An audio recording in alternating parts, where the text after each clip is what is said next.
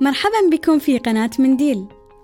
يبدو بأننا اعتدنا على رؤية العالم من تلك النافذة وبقينا طوال الوقت نتأمل ما يحدث خلفها دون أن نعي بأن الغبار ظل يتراكم عليها. حتى صار الغبار جزء من تصورنا عن العالم. معكم شيخة وآمل أن يمسح منديل الغبار المتراكم ليسمح لنا برؤية ما اعتدنا على رؤيته بكل وضوح. تختلف الأقاويل والقصص في كيفية بدء الزواج. يحكى أن قبل آلاف السنين كانت العائلة الواحدة تتكون من ما يقارب ثلاثين فردا.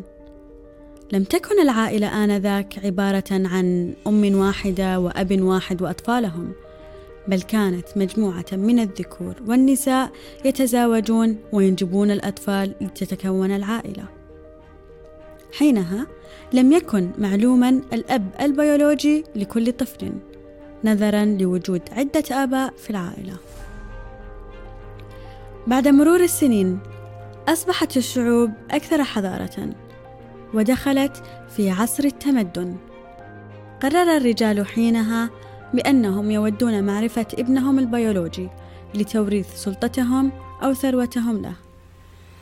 وحينها دخل الزواج إلى جيله التالي فقد كان مسموح للرجل الزواج بالكثير من النساء بينما لم يكن مسموح للامرأة الزواج من عدة رجال.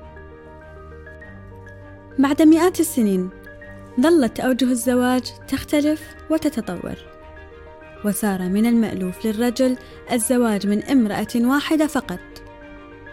آنذاك كان الزواج لا يمت للحب بصلة بل كان الأب يقدم ابنته للرجل لأغراض مادية ولم يكن للامرأة حرية القبول أو الرفض بل كانت واجبات الامرأة تكمن في إدارة البيت وخدمة الزوج.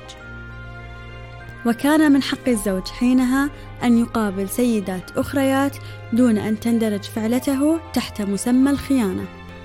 ليس هذا وحسب بل في حال لم تقم الامرأة. بتلبية طلبات زوجها. كما يشاء هو كان يطلقها ويقوم بالزواج من واحدة أخرى.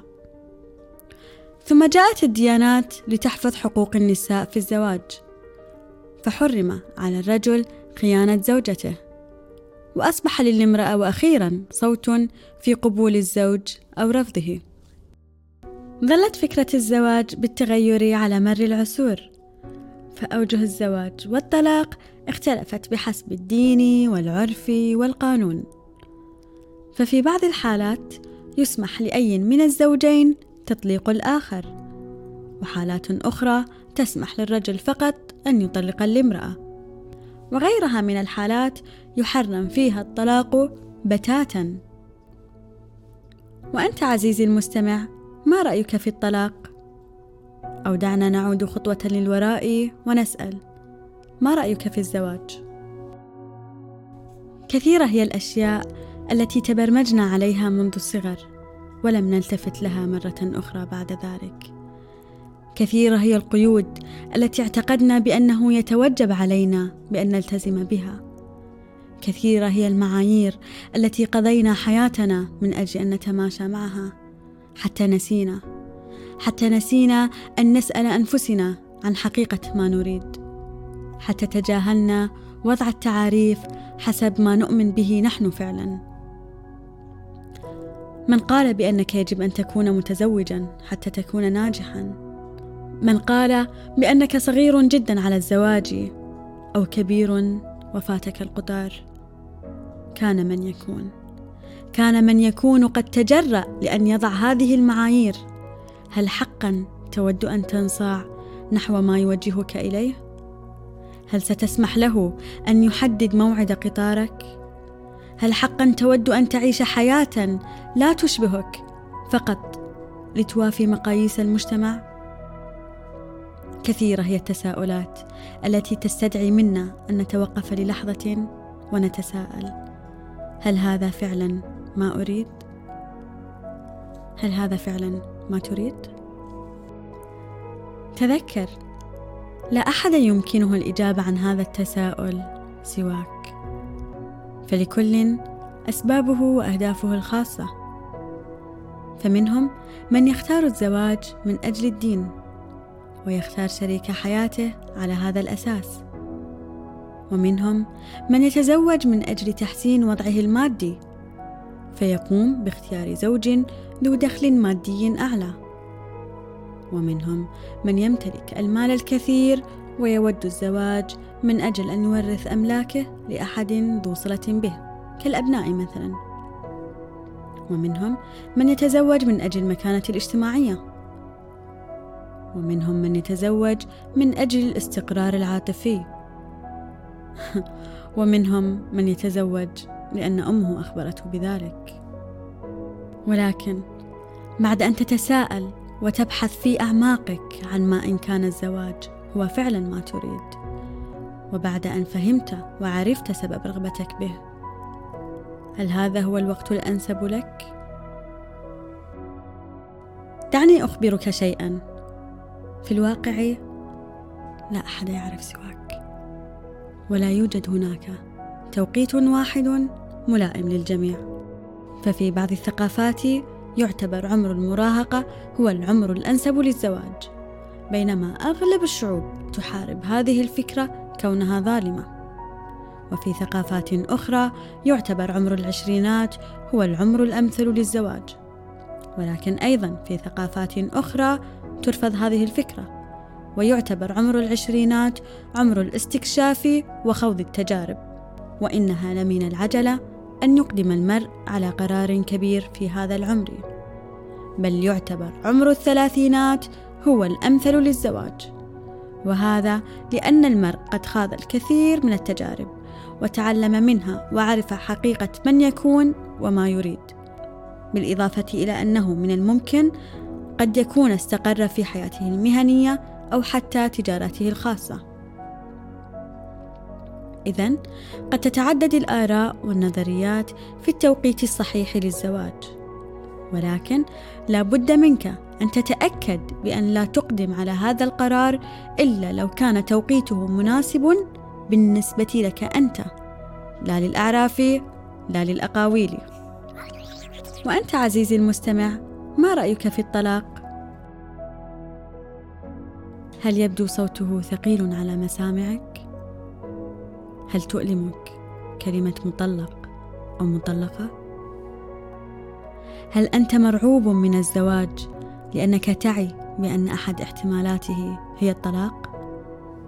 أم أنك متزوج وتحاول جاهدا إصلاح الأمور لئلا تكون مطلقا؟ هل تخاف؟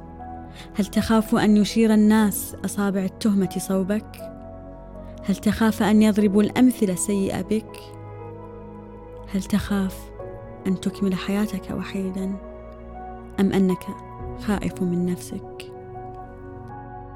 عزيزي الطلاق ليس عيبا ولا عارا ولا فشلا ولا نقصا أساسا لم يوجد شيء اسمه طلاق إلا لأهميته وطبيعته فنحن البشر بطبيعة حالنا نتغير تتغير اهتماماتنا تتغير معتقداتنا تتغير مشاعرنا وأساليبنا وقد نصبح غير قادرين على العيش مع من كنا نظن بأنه الشريك الأنسب لنا قبل سنتان أو خمس سنوات أو حتى عشرات السنين.